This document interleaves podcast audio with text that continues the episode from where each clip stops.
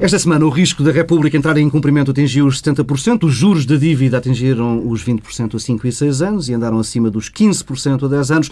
E diversas vozes começaram a falar na possibilidade de Portugal ter de escolher um de dois caminhos ainda este ano, ou o reforço do atual plano de resgate, ou avançar para um segundo pedido de ajuda externa.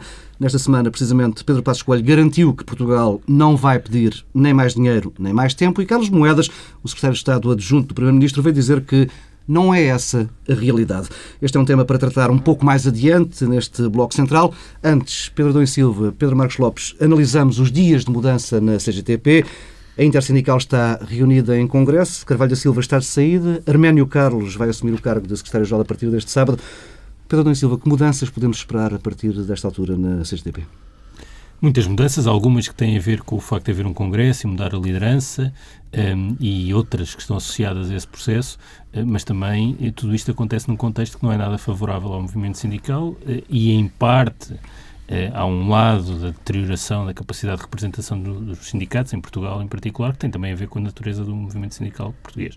Eu acho que há aqui um problema de, de contexto, é que estamos num período em que há uma degradação, uma deterioração de todas as formas de representação vistas como, como legítimas e que, e que, de facto, as pessoas sentem que representam os sindicatos. Eh, a semana passada, o Presidente da República, aquele incidente das declarações que já aqui falámos. Mas o mais grave de tudo isso é que nós vamos descartando uma a uma todas as formas de representação. Eh, eu não vejo com nenhuma satisfação esta, esta degradação eh, sistémica quase, e, mas percebo, acho que há aqui um efeito de, de, espelho. Nós não podemos esperar que a estrutura económica e social se transforme muito e que isso não tenha um reflexo eh, nos, nos, nas formas eh, que a organizam e representam. E o mais grave é que provavelmente a crise económica e social vai passar primeiro do que a nossa capacidade de reconstruir e oferecer uma nova legitimidade e uma nova força uhum. a todas as instituições representativas. Aparentemente, eu acho que isso é a grande ilusão e talvez seja a transformação mais relevante. Este congresso da CGTP ocorre uma semana e pouco depois da UGT ter uma espécie de capitulação negocial. E isso aparentemente é visto como uma oportunidade que favorece uh, Arménio Carlos, favorece a nova liderança da CGTP. Eu acho que isso é apenas uma ilusão. Um, ehm, o que, o que nós um, temos é a CGTP de facto fica aqui com o monopólio da contestação organizada, mas ao mesmo tempo isso vai empurrar a CGTP para uma trincheira ainda mais profunda do que uhum. aquela eh, em que, em que já estamos. Bem, em primeiro lugar, pelo o reforço da tutela política do PC. É verdade que nos órgãos da Central eh, mantém-se a proporção e o equilíbrio de forças eh, e, o, e, o, pluralismo eh, que existiu no passado nos congressos anteriores na, na CGTP, eh, mas esse pluralismo eh, não é exatamente na mesma eh, forma que aconteceu no passado. E haverá desde, uma linha mais dura também. Não, desde logo porque um, Arménio Carlos é do Comitê Central do PC. Eh, Carvalho da Silva é, para utilizar eh, uma expressão que agora se tornou muito utilizada noutros contextos, é um comunista adormecido.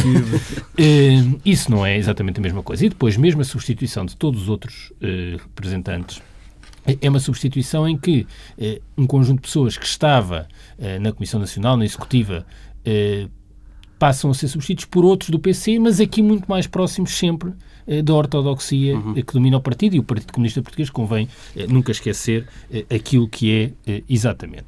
E isso é um dado muito relevante. Por outro lado... Mas é engraçado, Pedro, deixa-me só dar um pequeno toque. Não, mas só, eu queria falar de outras coisas, mas em relação ao que o Pedro estava a dizer do Arménio Carlos, que Arménio Carlos é uma pessoa do, do Comitê Central e é um e Carvalho da Silva é um comunista, nas, nas felizes palavras do Pedro da Silva, um comunista adormecido.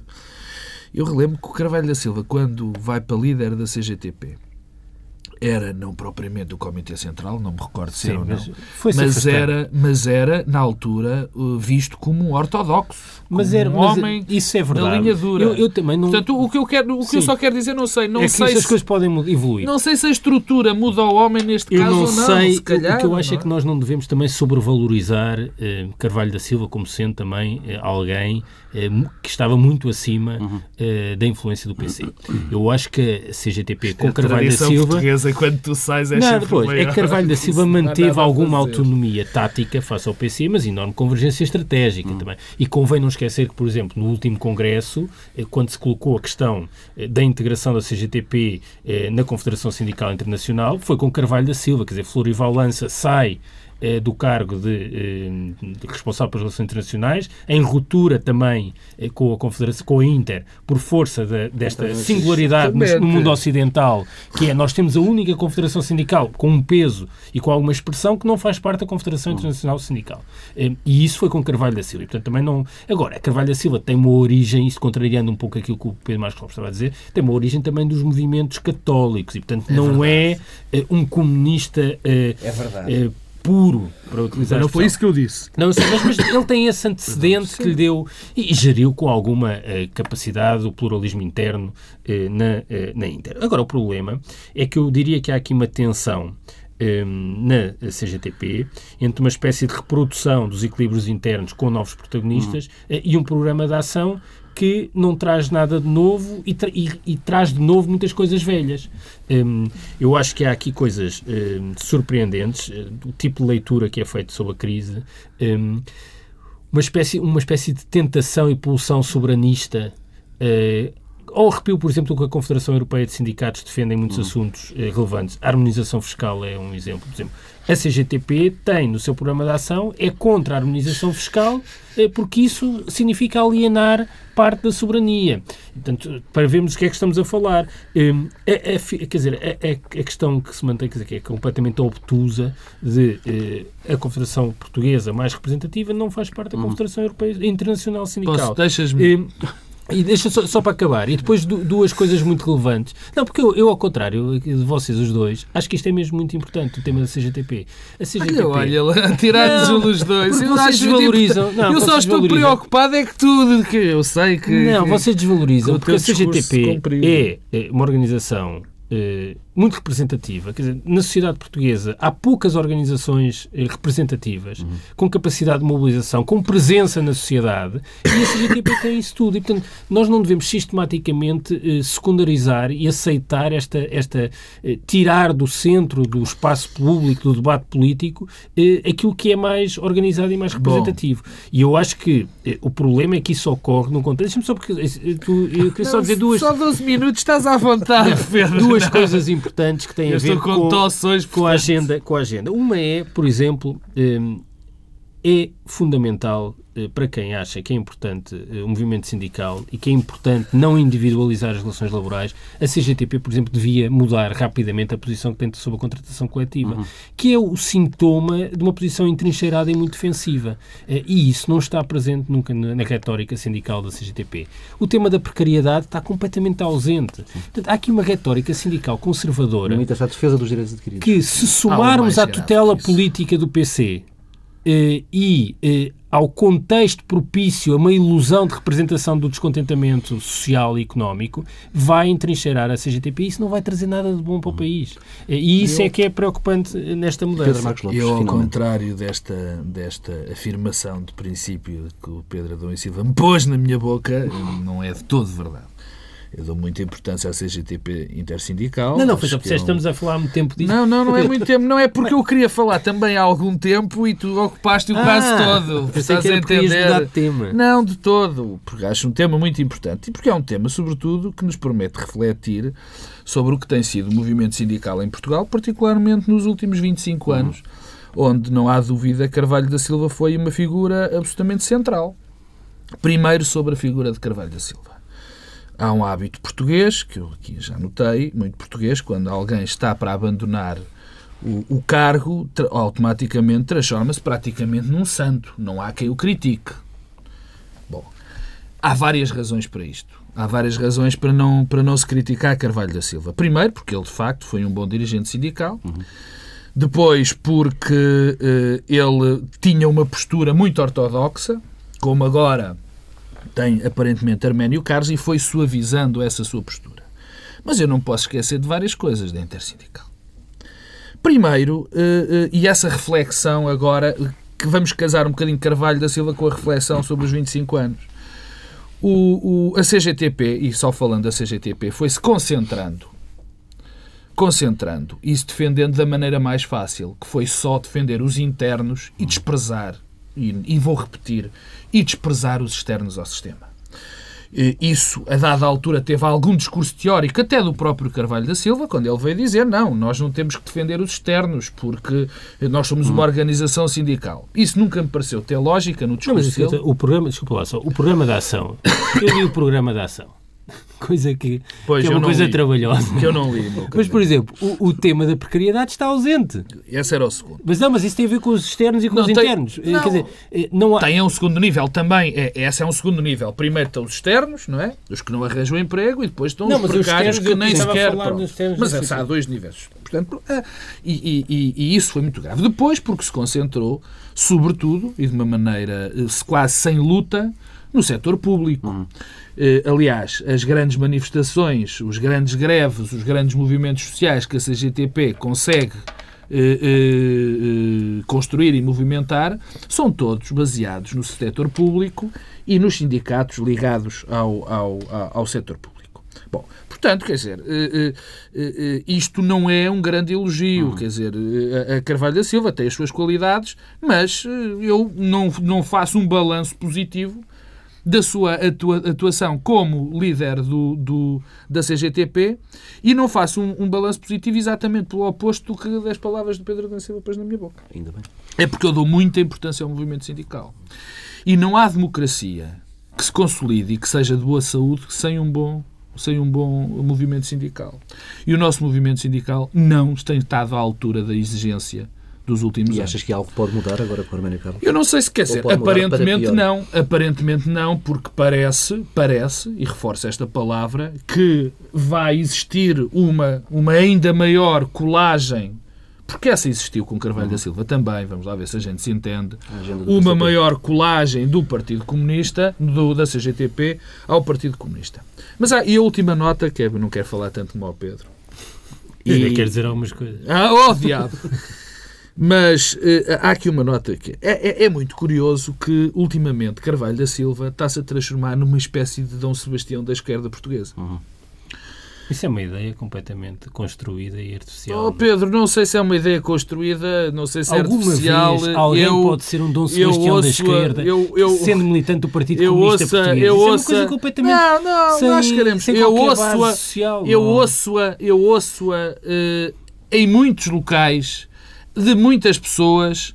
Eh, eu sistematicamente ouço dizer que ele vai ser o candidato da esquerda a, a, a, às presidenciais. Mas que isso é uma coisa que não faz sentido. Oh, Pedro, não sei ele se pode ser candidato Pedro, da esquerda às presidenciais. Nunca uma ganhará umas coisa, presidenciais. Uma coisa é eu achar que ele ganha ou não ganha, que ele vai ser Mas, oh, candidato oh, Pedro, ou não vai ser candidato. Lá. Tu o que eu que é ouço... possível haver um candidato da esquerda que é militante do Partido Comunista Português? Achas vi, que isto faz já, já sentido? vi coisa. Eu já vi candidaturas não, do Fernando Nobre. Não, não, dizer, não. Candidato da esquerda. Achas que é possível? Acho. Isso é num contexto em que o Partido Socialista Acho teria muito. acabado, por exemplo. Não, eu neste, bem, eu neste momento, como não percebo bem o que é o Partido tá, Socialista, não, já tenho. Tá, não, mas é verdade, que é? Pedro. Percebes que isso não, claro, é, não, é uma coisa tão absurda. É daqueles absurdos Pedro, que é repetido muitas vezes Pedro, e depois passa a ser Pedro, não é nada absurdo e já ouvi de várias bocas insuspeitas dentro do PS essa possibilidade. Bom, eu, várias vezes. E o Paulo Tavares está aqui a rir, não se vê na televisão, também ouviu. Não sei, eu, não ando, ouvi, eu não ando. Eu nunca ouvi ninguém. Se tu me eh, perguntas, se tu me é perguntas se eu acho que ele pode ser candidato que o PS o apoiará, eu acho que na altura não, não será. Se eu acho que ele tem hipóteses de ganhar, eu também acho que não. Claro que não. Pero, que é sai, lá sai. Mas então isso, quer dizer, não. É, uma, é chamada discussão improdutiva. Não, não, mas, não, não, não. Queres mais falar sobre os sindicatos? Não, eu queria... Não, eu queria dizer ainda algumas coisas sobre, sobre Arménio Carlos. Quer dizer, para além desse facto de ser dirigente do PC, eu percebo que se possa alimentar a expectativa de seja aqui uma espécie de Nixon goes to China, ou seja, uhum. que o facto de ele ser um ortodoxo lhe permite uh, até modernizar mais e abrir uh, a central sindical. Eh, esse argumento eh, poderia ter sido utilizado em relação a Jerónimo de Sousa quando foi eleito secretário-geral do PC. Ora, isso não aconteceu e não vai acontecer em hum. relação à CGTP. O que se vai é acentuar a tutela a política eh, da CGTP. E Arménio Carlos é uma espécie, é um agitador, com o que isto tem de positivo no movimento sindical. A vontade de Arménio e podemos Carlos... ter uma, um esforço de afirmação desta liderança através de uma luta mais dura? Eu acho que é isso que vai acontecer, porque o contexto dá incentivo, o contexto económico e social cria incentivos objetivos para que Sim. isso aconteça. E Arménio Carlos, com as enormes qualidades que tem, eh, é alguém que, no fim da próxima manifestação, anunciará a seguinte. E é essa a lógica que imperará. Eh, e isso eh, tem consequências negativas, porque, além do mais, reproduz uma espécie de retórica sindical que não corresponde sequer àquilo que são os anseios dos trabalhadores portugueses. Há aqui uma desadequação entre a retórica sindical da CGTP e, e aquilo que são as ambições concretas dos trabalhadores portugueses. Não há correspondência. E isso é que é dramático, é que nós temos a central sindical mais representativa, com maior expressão, que tem, uma, tem também uma desadequação em relação aos trabalhadores. Isso é, tudo isso eh, nos empurra para, para dizer, essa retórica sindical conservadora é dramática e vai se intensificar. E o que era preciso era que eh, as confederações sindicais se libertassem das tutelas dos partidos, se autonomizassem. A CGTP, pela sua implementação no terreno, pela sua base, pelo seu enraizamento, devia estar a percorrer esse, esse, essa trajetória, está a fazer exatamente o percurso contrário. E o contexto acentua isso e vai-nos levar por maus caminhos. Bem, vamos mudar de assunto. Esta semana. Uh, Vê lá se não total. Quer, lá se o Pedro não quer dizer mais qualquer A Unidade Técnica de Apoio Orçamental, uma entidade que, independente que está sediada na Assembleia da República, divulgou um relatório sobre a execução orçamental de 2011. Conclusões principais: a despesa caiu uh, francamente mais do que estava inicialmente previsto, mas a receita teve uma queda ainda mais brutal. Aliás, o comportamento da receita fiscal uh, no ano passado deixa sinais preocupantes, sobretudo no final do ano passado, deixa sinais preocupantes para 2012. Isto não augura nada de bom, Pedro Marcos Lopes. Não, não, quer dizer, isto tem variadíssimas implicações. E vamos começar pelas implicações políticas, uhum. estrito senso. Eu não posso esquecer. Queres ir ao desvio colossal, portanto? Pois claro que quero. Pois claro que quero, por um motivo muito simples. A argumentação de Pedro, de Pedro Passos Coelho, ia dizer Pedro Adão e Silva, isto deve ser da minha gripe, com certeza. A argumentação de Pedro Passos Coelho e do Governo para nós termos umas medidas extraordinárias que passaram pelo corte de 50% do, do subsídio de, de Natal das pessoas foi a descoberta de um desvio colossal. Era para dar confiança aos mercados. E esse desvio, esse desvio, é verdade, e esse desvio colossal eh, legitimou, legitimou em grande parte todo o desvio do discurso uhum que Pedro Passos Coelho e o Partido Social Democrata tinham feito antes das eleições. Porque todo o programa onde só ia haver cortes na, nas gorduras, não se ia tirar 13 terceiro mês, não se ia baixar salários, não ia fazer-se nada disso, caiu por terra porque foi descoberto um desvio colossal. Bom, lamentavelmente, e isto não há ninguém que custe mais dizer, parece que foi tudo, mas foi um embuste colossal. E a mim custa muito dizer isso porque eu tenho por hábito acreditar nos políticos, particularmente naqueles eh, que tenho alguma, enfim... Em quem votaste? Pois, não queria dizer isso, não, não, não vou revelar em quem votei, mas sim, mas não me custa nada, chateia-me mais a mim, perdoe-me o termo, não é? A mim é o que a mim que me chateia mais sem ter sido enganado desta maneira. Portanto, esta é a primeira. A parte da legitimação política do discurso cai por terra. Mas há mais consequências. E agora vamos às consequências para as políticas futuras. O que isto nos diz é que esta, o grande problema não foi o corte da despesa. O corte da despesa até se conseguiu ir fazendo. Curiosamente. O problema é que isto tem um efeito, as medidas de austeridade têm um efeito sobre a receita. Brutal. Absolutamente brutal. Quer dizer, e o que, me, e, e o que não, não, pode, não se pode deixar de dizer é que, isto, que, que não tinham sido avisados e que as pessoas não sabiam que era que isto ia acontecer o desvio na receita vai e pior. E o que é que isto nos diz para este ano? É que este desvio vai-se acentuar. Peço perdão. Vai-se acentuar.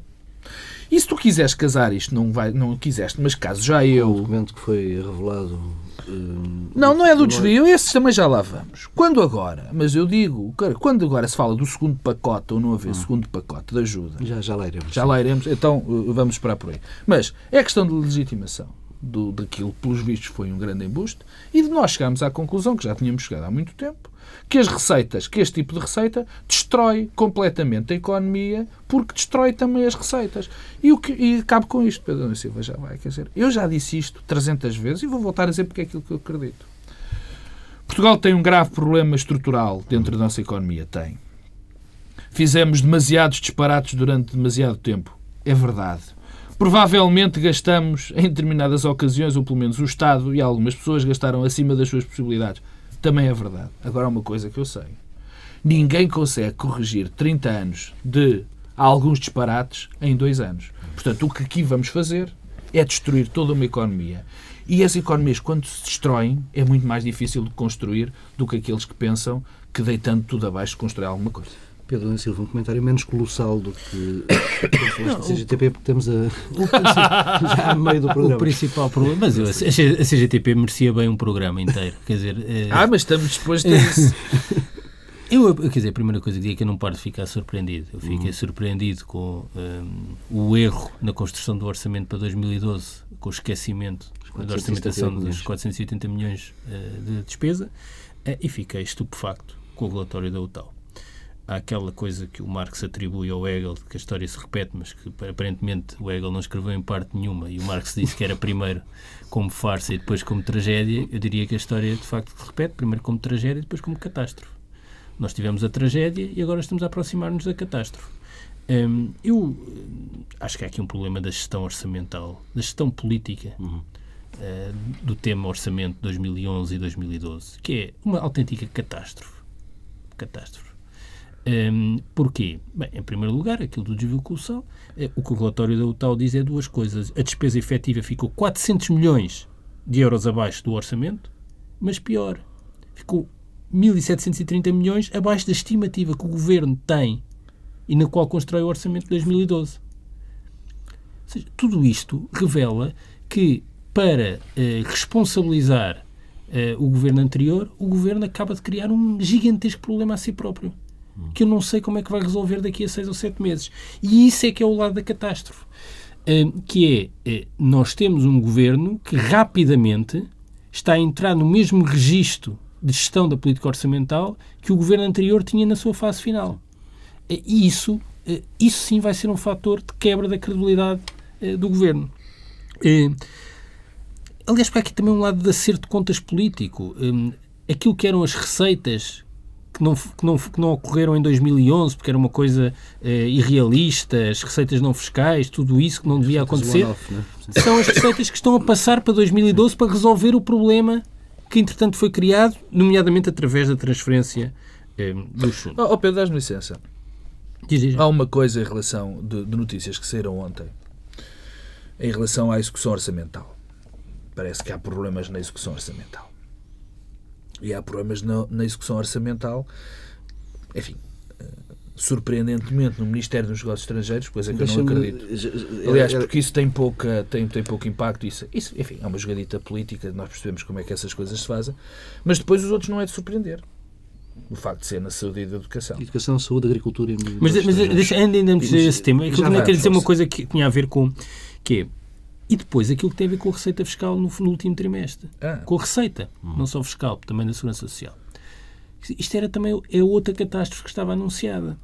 Esta brincadeira de comprimir, do empobrecimento, já está a ter consequências. É que, para além da questão da, da, da despesa efetiva, o que este relatório da UTAL revela é uma outra coisa espantosa. É que há duas rubricas da receita que ficam eh, muito abaixo do estimado, que são as que são mais sensíveis ao ciclo e as mais sensíveis no sentido que reagem mais rapidamente, que é o IVA e as contribuições para a segurança social. Claro. E o que nós tivemos é que, mesmo depois da alteração do IVA da eletricidade, houve uma subida do IVA que, entrou, que foi antecipada, uma receita antecipada para 2011. A eletricidade não funcionou. As contribuições para a Segurança Social ficaram abaixo do estimado de 700 milhões Sim, de euros. Mas pior, fiscal, aquilo mas... que ficaram 300 milhões abaixo do que este governo, com este Ministro das Finanças que fala pausadamente, tinha estimado em novembro. Uhum. Portanto, isto mostra a mesma catástrofe, nomeadamente aquilo que se passou com a, incapacidade de prever a receita fiscal no final de 2009 por Teixeira dos Santos, está-se a repetir agora a um nível completamente diferente. Porque o nível é numa envolvente externa que se degradou muito mais e um governo continua a não perceber a natureza da crise. dados, Pedro, podemos uh, perceber ou intuir que poderá haver estimativas de receita inscritas no orçamento para este ano que estão completamente fora da realidade. Ah, estão completamente. Deixa-me responder. É assim, eu, é uma coisa, nós basta-nos fazer um exercício que é recuar no tempo e observar o que, em que situação é que estava a Grécia há 12 meses atrás. E a nossa história é a mesma. É, é, há aqui um problema de não compreensão que este caminho e esta leitura que o governo faz da crise, em que o essencial das respostas escapam-lhe uhum. e o que o governo está a fazer é não combater para alterar essas respostas, como está, por exemplo, já a fazer o governo italiano, o governo espanhol, todos os outros. Só o governo português é continuar a falar em alemão. Não só está a fazer isso, como está a agravar por voluntarismo a situação em que se encontra. E, portanto, isto aqui vai ser exatamente a mesma história da Grécia. Já, já levamos essa parte do universo paralelo. Uh, uh, e agora indo. Mas isto já é o universo paralelo. É que, é que esta questão já é o universo paralelo a funcionar. E o universo paralelo de Carlos Moedas é o corolário deste universo paralelo. Eh, esta semana, e era disso que falavas, Pedro Marcos Lopes, foi o Semanário do Sol publicou mais um documento interno do Governo. Trata-se de um conjunto de avisos de Vítor Gaspar eh, à volta da execução orçamental para este ano. Eh, alerta para riscos no Orçamento de 2012. Está preocupado com eventuais desvios e aponta casos mais preocupantes, dizias há pouco, no Ministério dos Negócios Estrangeiros, também na saúde, na educação e na agricultura. Eu quero relembrar uma coisa que me parece da mais elementar justiça. O, o primeiro desvio colossal do orçamento de 2012 tem o responsável. Chama-se Vítor Gaspar. Quer dizer, vamos lá ver se a gente não se esquece que nós andamos agora com muitos problemas de memória em relação a muitas coisas. E essa é uma memória que eu não quero deixar de ter. O primeiro responsável foi Vítor Gaspar, que se esqueceu. Os 480 milhões. Esqueceu-se de 480 milhões de euros. Que era preciso pôr no orçamento e que ele esqueceu. Eu, estas, estas, estas chamadas de atenção a eventuais problemas eh, na, na, no orçamento para 2012 e pós-desvios, quer dizer, eh, isto cheira-me mais a baixa política do que a outra coisa. Francamente. Primeiro, porque nós sabemos que se, para haver desvios vai haver na educação e na saúde, porque são sempre as maiores, as maiores, as maiores faturas. É onde está o peso das coisas. Em segundo lugar, porque nada nada indica que isso esteja a acontecer. Portanto, é muito provável que esteja aqui já no campo do, do, do perceber que o que, se vai, o que se está a passar, daquilo que não vai acontecer, que é nós não conseguimos que, cumprir os critérios, disto nós chegarmos ao fim de 2012 com, com déficits provavelmente de 7 ou 8%, Deus queira que eu me engane, mas é, há uma grande probabilidade disso, disso acontecer, pelo menos sete, cheira-me que não, que não vamos deixar de, de os ter, e portanto já estamos a arranjar aqui uns bodes expiatórios. E quando se começa, e vamos lá ver se a gente se entende, nós estamos, de que dia é hoje? Dia 28. 28 de janeiro já estamos a falar de desvio. Isto está aqui qualquer coisa que Bom, está... Na primeira semana de janeiro já estamos Sim, mas isso foi o que eu disse, esse foi o primeiro. Não, oh, oh, um... Pedro Silva está aqui, estão aqui as primeiras consequências desta coisa, eh, esta ideia, esta pafúrdia de ir para além da Troika. Está aqui. Porque eh, a sobretaxa em 2011, a contração da economia forçada em 2011, o a estratégia de Sem empobrecimento, a estratégia de empobrecimento hum. produz isto. E, portanto, acelerará a, a, a, a colocação de Portugal na rota eh, da Grécia. Agora, dito isto, primeira coisa, aquela ideia de regressarmos aos mercados em 2013, esqueçam. Ah, e se esqueçam, e se esqueçam, eh, isto eh, tem a ver com as declarações do Primeiro-Ministro esta semana de que não vai ser preciso nem pedir mais, mais dinheiro, ninguém, nem, mais, nem, mais, nem mais tempo. Bem, isto é daquelas coisas que é simples. O Primeiro-Ministro vai ter de recuar. Não sei quando, mas vai ter de recuar. Mas eu até percebo que, como Primeiro-Ministro, é difícil dizer uma outra coisa Sim, que não essa. Não é.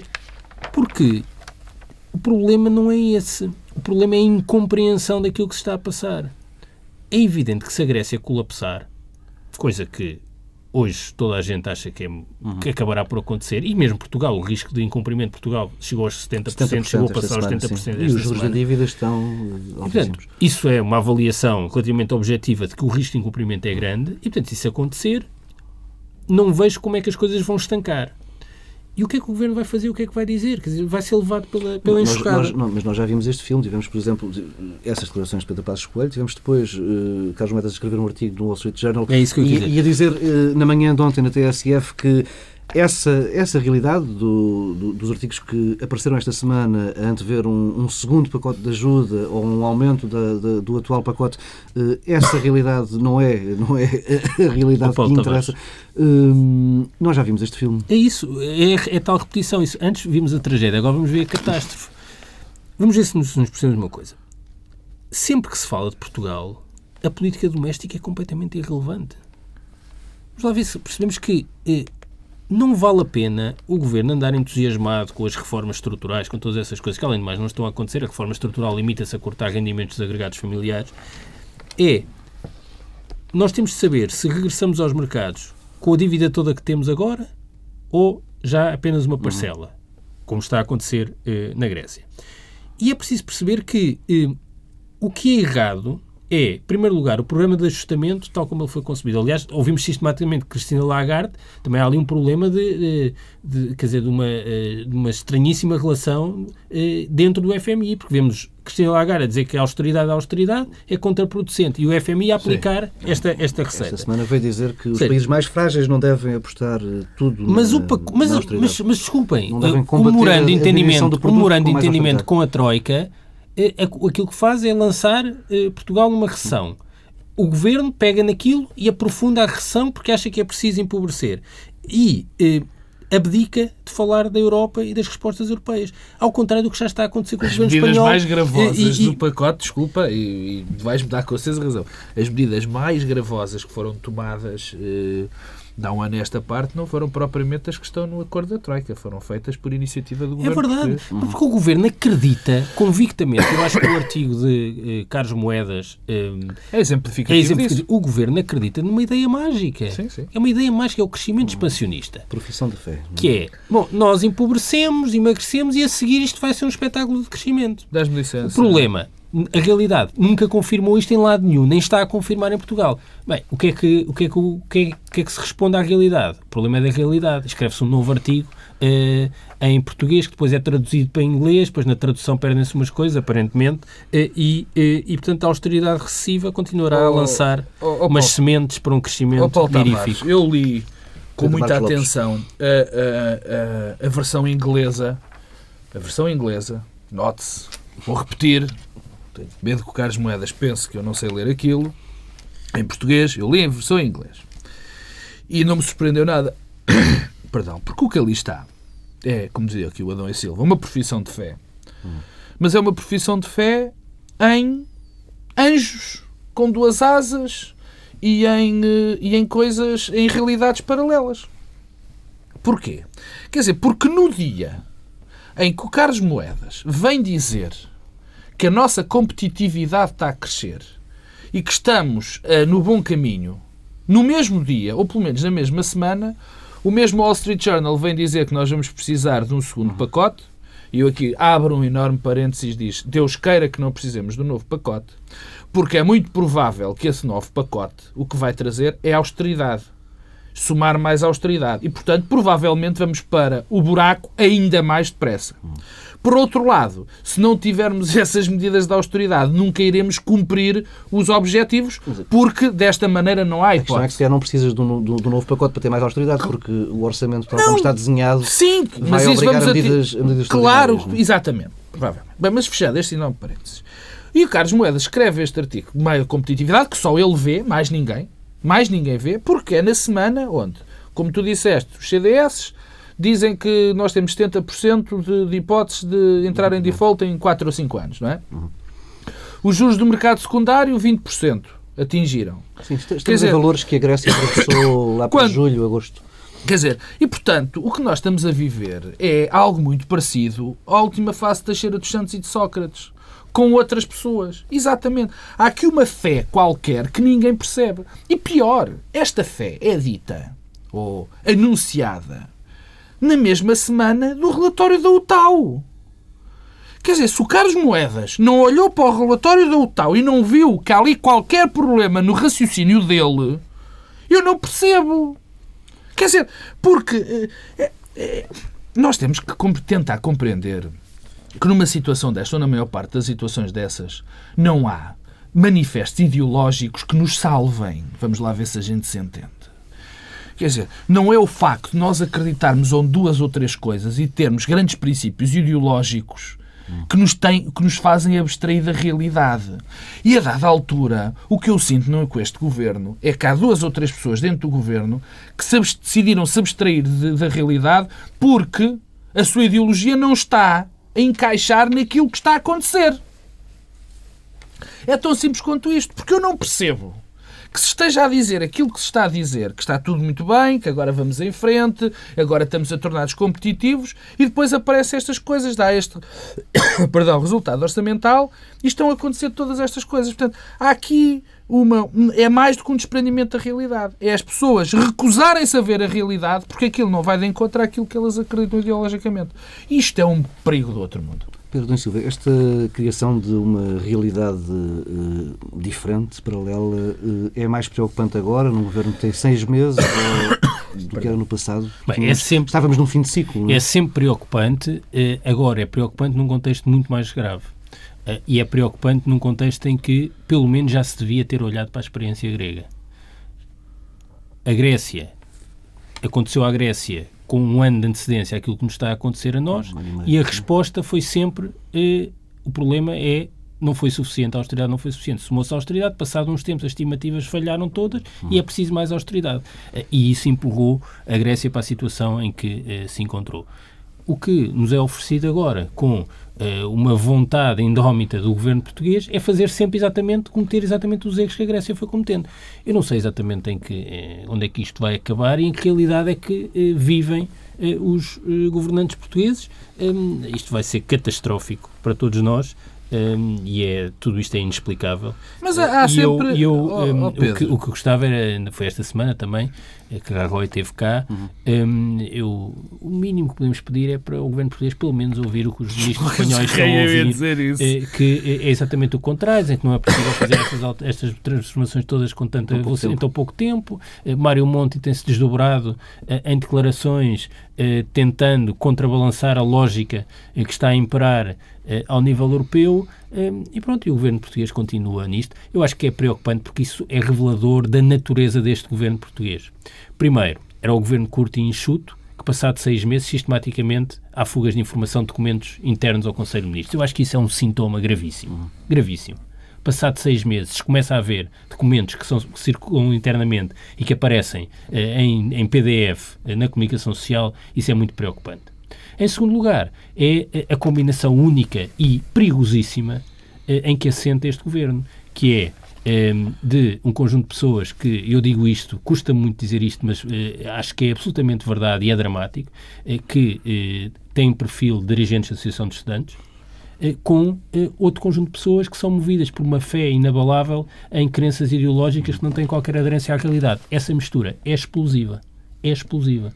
E outras e que é, não estão nem um bocadinho é, interessadas é essa, no futuro do país. E é essa mistura explosiva eh, que eh, pode eh, transformar uma história que foi uma tragédia, que foi a que nos levou à assinatura do memorando eh, com a Troika, numa catástrofe enquanto não for invertida. Eu espero que haja que o bom senso impere eu, e que ainda haja capacidade de algum momento eu, de inverter esta, esta história.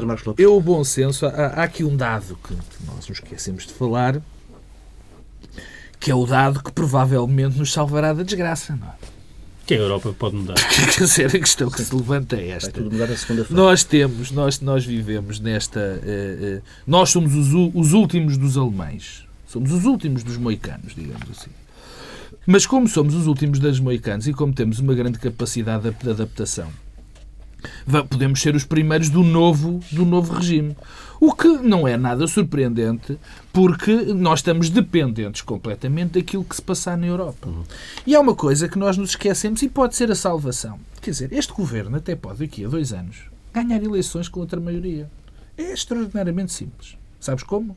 É a linha da Europa mudar completamente, esquecermos este, este acordo com a Troika, a Europa decidir que se vai fazer outra coisa e que finalmente vai ganhar juízo e acha que é capaz, que um país não é capaz de mudar tudo o que Irrad fez nos últimos 30 anos. Quer dizer, se isto acontecer, provavelmente o governo até se arrisca a ganhar as eleições. Agora, se continuar neste caminho, se a Europa continuar neste caminho, ou pelo menos não fizer uma volta de 180 graus, o que este governo vai fazer é conduzir este país à desgraça muito rapidamente. E quando eu comecei por dizer, aqui há uma hora atrás, logo depois do Pedro falar dos sindicatos, aquelas três horas, quando eu disse que isto me incomodava, sobretudo, é porque eh, eh, me incomodava provavelmente mais do que do, do, do, caso das pessoas, para vocês os dois, ou pelo menos ao Pedro, com certeza não tinha grande fé neste, neste Primeiro-Ministro e neste Governo, eu tinha, mas nunca pensei, nunca pensei que o deslumbramento ideológico e a falta de cuidado com a realidade e o, o, o, a falta da capacidade de escolher pessoas que conheçam, nem que seja como funciona um carrinho de linhas, levou a esta miséria. Fica por aqui esta edição do Bloco Central. Regressamos na próxima semana, à mesma hora, Sem se tosse. não estivermos todos doentes, contagiados pelo Pedro Marcos Lopes.